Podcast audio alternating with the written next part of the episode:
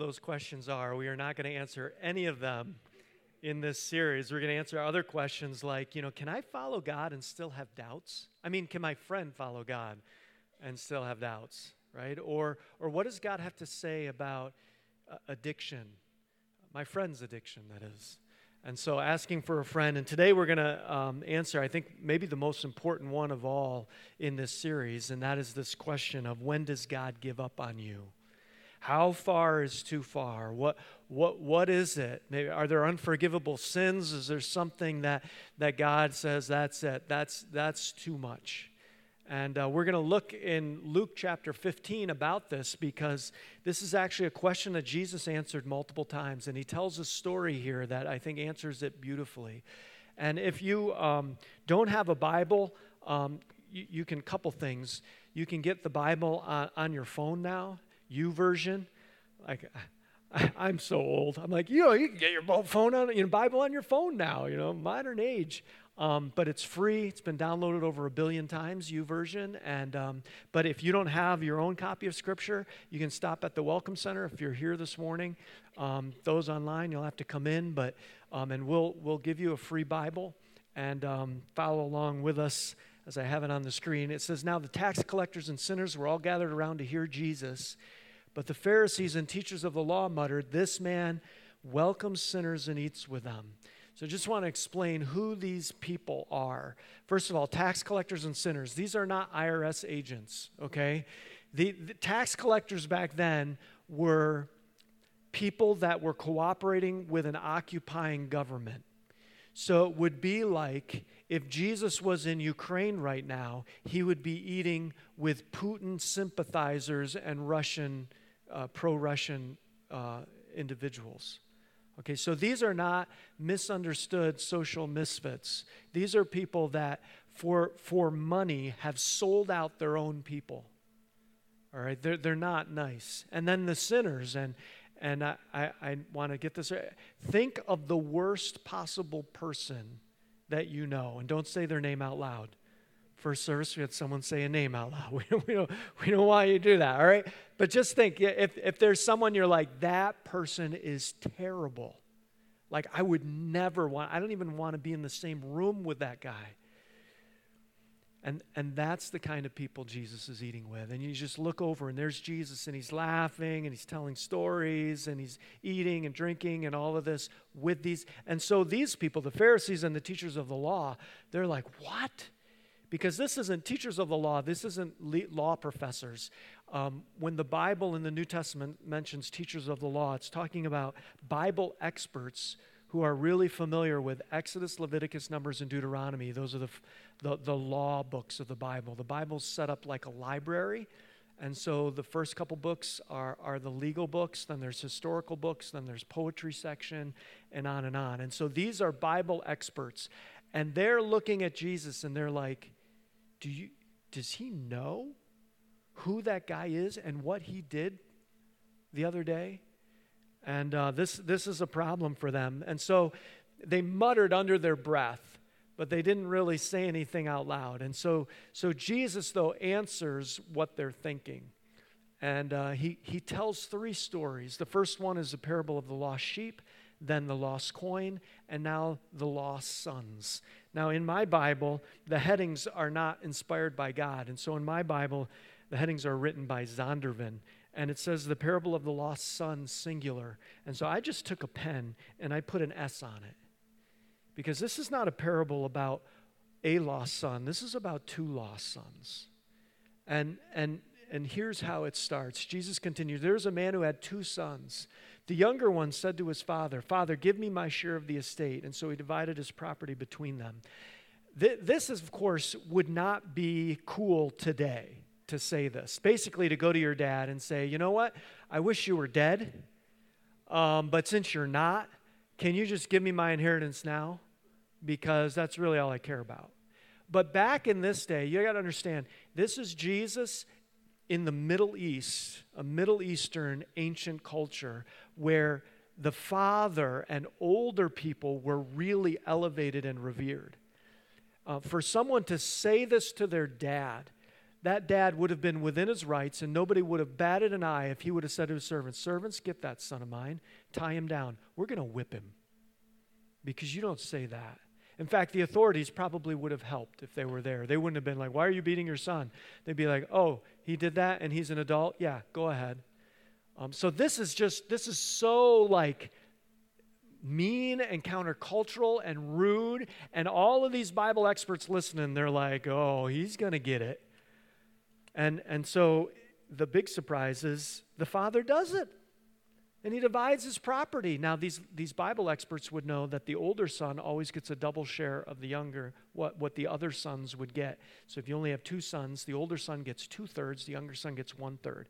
But even one third of his property, if you're a banker and you have to give one third of your inheritance, you just go to the bank and you get a bag, one third of all the gold you have or whatever, you hand it to the guy, your son. But if you're a farmer, how do you liquidate one third of everything you own? What do you have to do? You got to sell land. And, and many times, land, some of you in this county have similar situations where there's been land in your family for over 100 years, 200 years. And, and to sell that is like selling your, the heirloom right? Yeah, I had hopes and dreams. I have, I have memories about this land. I, I'd always wanted this land to be my sons and my grandkids and my great grandkids. And it was my great great grandfather and who, who got it. And there's all this meaning wrapped up of it. In fact, the word property here in the original Greek language this was written in is bios. That's the word. It's where we get the word biology. It means what is life sustaining. And so this son is asking his father, rip your life apart for me. And strangely enough, he does it. The younger son makes it clear he wants the father's stuff, he doesn't want the father. And not long after that, the younger son got together all he had, set off for Las Vegas, and there squandered his wealth in wild living. Did what any young man would want to do in a place like Vegas whatever he wanted. And after he spent everything, there was a severe famine in that whole country, and he began to be in need. So I've seen this happen in people's lives sometimes where they do bad things and there are bad consequences. This is why God prohibits sin. It's not because he wants to ruin your life, it's because he doesn't want you to ruin your life. And so people you do bad things and they get the consequences and their life is miserable and bad. And then on top of that, there are things outside of their control. It's like like a famine where God puts bad things in like he's like he's kicking them while they're down. You're like, God, why would you? I mean, he's already broke. He has nothing. And now there's a famine. God, why would you do that? But if you know this whole story, then you know is this famine that almost kills him and that leads to great pain and a near starvation for this young man. Is this famine good or bad? It works out to be a very good thing in his life. Sometimes we're not so good at figuring out what's good for us and what's bad for us. So he began to be in need. And so he went and hired himself out to a citizen of that country who sent him to his field to feed pigs. Again, ancient Middle East, Jesus is Jewish. He's telling this story to Jews. Do Jews eat pigs? No, why not? The Bible says they're unclean. They were culturally, socially, emotionally unclean. I was trying to think of an animal that would be culturally, socially, emotionally unclean for us. It would be like rats. Imagine if there was some, you know, they eat rats in certain countries and you're in this far off country and you've partied and there's no one who'll give you a job except the guy who's raising rats. And you got to go eat, feed the rats. And, and it's worse than that. Not only is he feeding the lowest he's in the lowest of the low feeding pigs but he longs to fill his stomach with the pods the pigs were eating but no one gave him anything. So he wishes he were a pig. That's how bad he is because he's so hungry. And he, I bet he tried eating those pods. We don't know what they were, but whatever they were, they, they had no sustenance. They maybe made his belly ache, and, and he is just so bad off.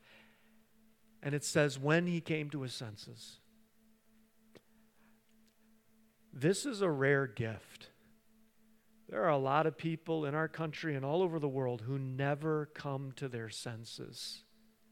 And they think they think they know, but they don't know what they don't know. And, and somehow God works in this man's life in the story. And he comes to his senses and he says, How many of my father's hired servants have food to spare? And here I am starving to death. I, I, know what I'm going to do. I'm going to set out and go back to my father and say to him, Father, I've sinned against heaven and against you. I'm no longer worthy to be called your son. Make me like one of your hired servants. So he got up and he went to his father. And, and he, he's even, it's interesting, he says, hired servant, not a slave. Back in this day and age, the slaves usually lived in the father's house. The servants they, they, they lived in their own home and they only you know came and worked and then they were sent away. And so he's just saying man even if there's distance between us at least give me a job. You know home is not a geographic location it's a place where you feel accepted and and there's there's two reasons why i think this younger son was willing to go home. Number one, because he was really desperate and he might have died if he didn't go home. and number two, this speech kind of gives us that insight. He's thinking, maybe if my dad will just give me a, pl- a, a, a chance, I can prove myself. And, and maybe I can show him that I'm not a total screw up.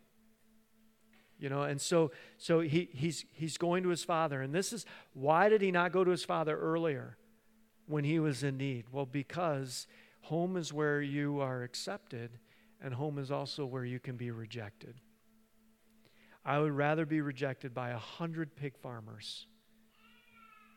Yeah than by my father right I mean, random strangers rejecting me and telling me, you know, that I'm awful or no and I'm no good, whatever. But my dad? And, and I'm sure this entire trip back, he was just running through his little speech and thinking, what if my dad says this? Then maybe I could say this. There's got to be some way. I gotta, I gotta have a second chance because I think this goes beyond survival. I mean, he wants, he wants to prove himself. And, and you know, all these guys, all these Bible experts listening to this story, up until this point, they're tracking with Jesus. They're like, yep, and we know how this ends. And he sends them out into the utter darkness where there will be weeping and gnashing of teeth. I've heard those endings in Jesus' stories, and that's what's going to happen to this son. But this is where they're surprised because that's not how the story goes. While he was still a long way off, his father saw him and was filled with compassion for him, and he ran to his son, threw his arms around him, and kissed him. It's a long way off. This father knew his son. He knew how he walked, he knew his gait, and, and he saw, and he's like, That's my son. It's the right height, it's the way he walks. He's coming home. And he ran. Middle Eastern fathers in ancient times did not run. They did the cool superhero slow walk, you know. You know, the superheroes, they're, these superheroes, you know, they, they do this landing that's, you know, this funny landing, and then they always do the slow walk while everything blows up behind them or whatever. I mean, that, that, was the, that was the cool, that was the respectful thing to run. Have you ever, some of you, your dads aren't that old, so it's, it wouldn't be that bad to see Josh running, but, but there gets to be a certain age where dads just don't run real well anymore, you know? And uh, he didn't care. He had overwhelming compassion for his son, and he ran to him. And the son said, He starts into his speech Father, I've sinned against heaven and against you. I'm no longer worthy to be called your son. And the dad cuts him off before he can finish his speech. He didn't even get to the hired servant part. He says, to his servants, Quick, bring the best robe and put it on him. Put a ring on his finger and sandals on his feet. I don't know if this is true or not, but I do know back then they would have a special ring for the father and the sons. It was a signet ring. And to sign a document, you didn't sign with your signature. You would have wax and you would use that signet ring to make your signature on something. And only an heir would have a ring. And I don't know if that's what's going but but it he is giving us the impression that this son is fully restored to his father. He doesn't have to prove himself. He doesn't have to work his way back in. He is saying, You are my son. Now, put sandals on his feet. He was so poor, he didn't even have shoes. In fact, if he had left with his signet ring, he had sold it along the way to survive. And yet the father returns that to him. Bring the fattened calf and kill it. Let's have a feast and celebrate. For the son of mine was dead and is alive again. He was lost and is found. So they began to celebrate. So the question is, how far is too far? And Jesus is saying to the tax collectors and the sinners that he's at this dinner with, he's saying, nothing is too far. If you are still breathing, then you can still return to our Heavenly Father and He will run to you. But you know, it's a wonderful ending to the story. And I, and I am here to say if you are a younger son person, that God will forgive anything. And, and he wants to restore you. And he, he doesn't just want to save you from your sin, he wants to give you a new life with him, a different life. His father doesn't send him back to Vegas with more money. No, he says, Come live with me, and things are going to be different now because I know you you're ready to be you're ready for different. But that's not how the story ends. If it ended like that, it would be a fairy tale ending. But the Bible is not about fairy tales, it's about real life. Real life isn't a fairy tale.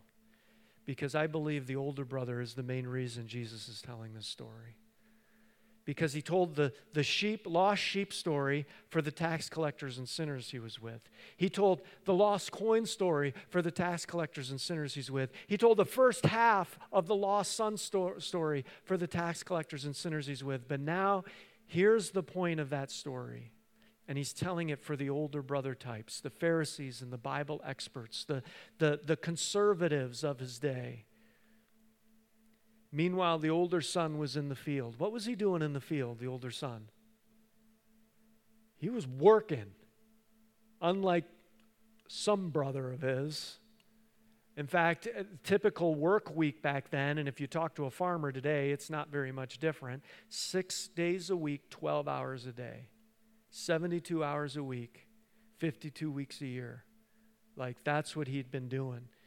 And when he came near the house, he heard music and dancing. And so he called one of the servants and asked him what, what was going on. Oh, your brother has come home, and your father's killed the fattened calf because he has him back safe and sound. And the older brother became angry and he refused to go in. And so his father went out and pleaded with him. Again, we see the father moving toward his son right? The younger son is coming back. The father moves to his son, runs to him. The older son doesn't want to have anything to do with, with this, and the father moves to his son. God is moving towards you today, whether you're a younger son who've wasted your life living for yourself and you have tons of regrets, or whether you're an older son and you've always done the right thing.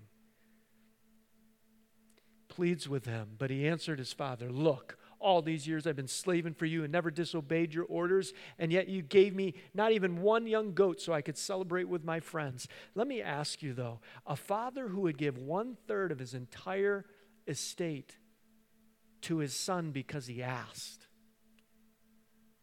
do you think he would have given a young goat to this older son? But the older son never asked because he was too busy showing everybody I'm not like my brother. I'm not a loser like him. I'm a good guy. You know, a lot of people would say there's the good son and the bad son. Jesus never calls them that. They're both lost. Because both of them, the, the, the younger son wanted to control his life by going off and living how he wanted. The older son wanted to control his life by staying and keeping the rules. The, the younger son didn't care about the father, just wanted the father's stuff. The older son, now we see, is the same way. He's saying to the father, if you're the kind of father who's going to forgive and love him, I don't have anything to do with you. And, and so many people in our lives, we're older sons. And, and we make a deal with God. Here's the deal, God. I do what you want, and then what? You do what I want. And when God doesn't come through on the deal I made with him, I'm done with God. You know, the, these Pharisees and Bible experts that were listening to Jesus, they, they worshiped a God that Jesus is saying, the God you worship isn't real. Let me tell you about the real God. We live in a country where people, you know, say, oh, yeah, whatever God you believe in, it's all the same God, right? I mean, you believe in a God that's like this, and I believe in a God that's like that, but you know, there's only one God, and it's all the same God. Nothing could be further than the truth. Jesus is confronting these Bible experts and saying, You don't know God, you don't worship the real God. The real God is like this Father, He forgives. And if you can't relate to the older brother, just imagine if I had up here with me, there's actually a friend of mine who I grew up with, lost contact with him, sexually abused several boys. Awful. What if I had him up here with me right now? And I said, Praise the Lord, this man has asked Jesus to forgive him, and he has he has turned from his sin and he knows where, where, where he needs to, the, the temptations he needs to run from. He's not around kids ever. He's very accountable about that. Praise the Lord, he's going to heaven. Would you be able to celebrate that God forgave him, or would you be here saying, if God's going to forgive him, if he's going to be in the Father's house, I don't want to be in the Father's house with the likes of him?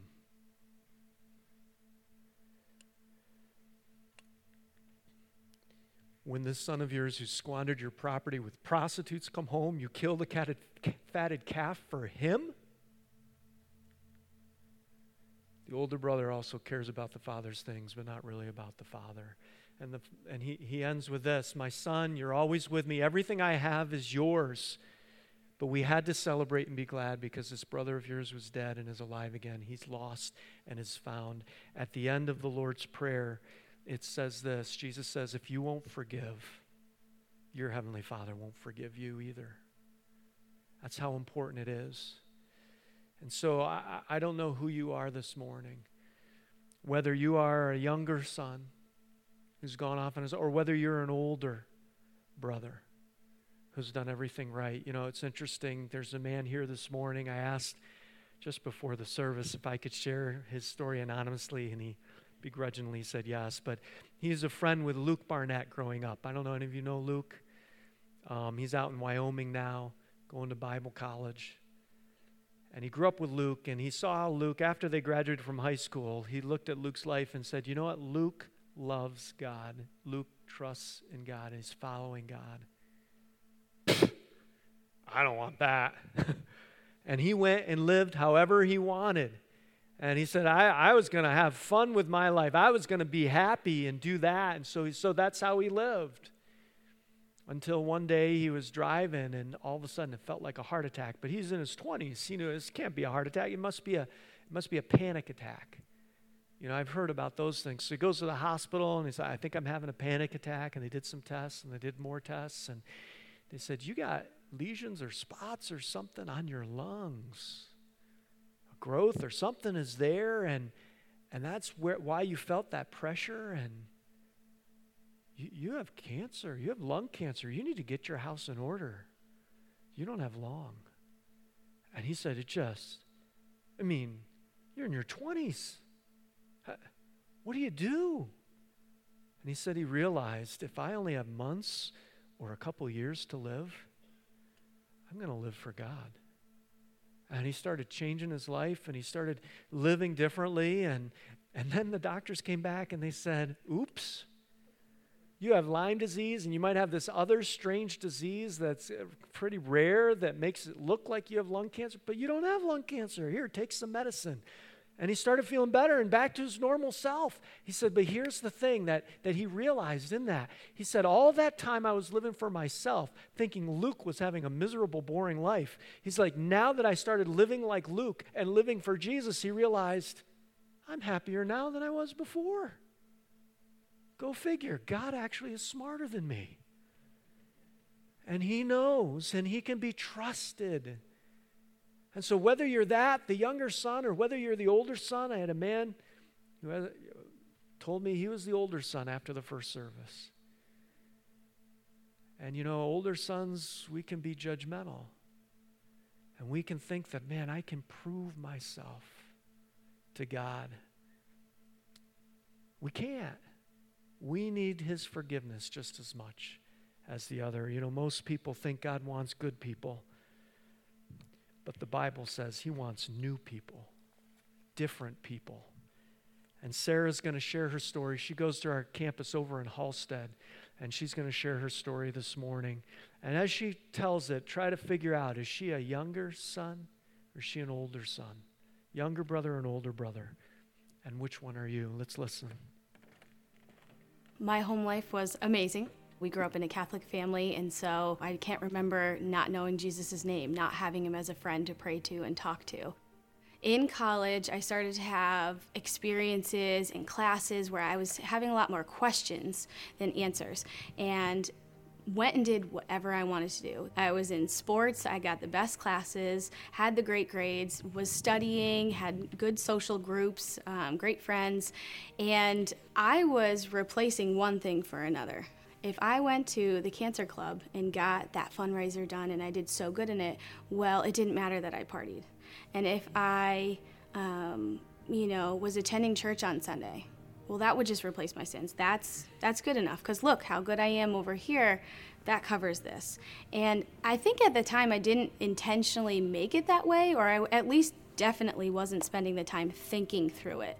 Um, and when I reflect back, that's exactly what I was doing, not even knowing or not, you know, in the forefront of my decision making, deciding, oh, this is good enough, so that's fine. You know, I, I didn't walk through it like that, but when I reflect on it, that's all that it was. You know, this is, I'm doing this so good, we don't have to talk about that after college, um, I moved up in this area to become close with my um, now husband. And when we got engaged, I, I was like, we need to, we need to get some marriage counseling. We need to be connected to a church.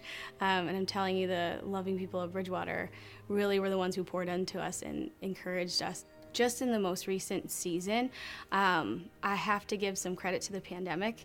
I was put on an improvement plan at school. I'm a teacher, and I pour my heart into it, and I care about it a lot. And through the pandemic, I didn't realize that I was on survivalism mode, and um, so the district called me out on some things that I needed to improve on, and that shattered my reality because just growing up and always getting straight A's and always doing the right thing, always checking the boxes. You're supposed to do this, done. You're supposed to do this, done. And I, I get a lot of pride from that. I enjoy checking boxes, being in my job, having a passion for it, it's going great. And then the pandemic saying, you could be doing better was like, what? I wouldn't hear it in the beginning. Um, and thankfully was in small group brought this to people who love me, people who, you know, were able to speak truth in this situation. Um, and just, eh, they just encouraged me to just keep bringing it to God, keep praying, keep talking to Him about it. And I feel like every time I did, he was uprooting something in my heart that was in the way of me seeing his truth and experiencing his truth. It was in the way of me accepting the grace, which is I've made mistake or I did not live up to the excellence that we're called to. And so it was this year, April 22nd, and Matt had led anyone who was needing to say, I need to be forgiven of my sins and that I want to give my whole life to you, Jesus. Um, and I just remember sitting there like, how do I, how do, why do I feel this pull? Like I've never said this prayer like I have just now. Um, it wasn't about what I what I learned and the knowledge and the logic. It was me finally giving my heart to God. It was me changing. Well, I love Jesus because he's so good, and he's no. I love Jesus. He has been there for me. He's been faithful for me all through. If you would come to the Father with that leap of faith, He will meet you there and He will surprise you with just abundant grace and abundant forgiveness and abund- abundant joy and life and freedom. And I'm just so thankful that I get to walk in that. My name is Sarah Empit, and I am here to make more and better disciples of Jesus. older brother people need exactly what younger brother people need God's forgiveness and uh, to surrender their lives to Him. And um, will you return to the Father? We're going to close, and I'm going to give an invitation in a little bit to come forward if, if you need to talk to someone, and uh, especially if you need to talk to someone about this decision, to, to ask Jesus to be your forgiver and also your leader. Um, but, but you know what? There, this morning, several people in the first service came forward for other reasons as well. You know, one man, a, a, good friend, on Wednesday overdosed.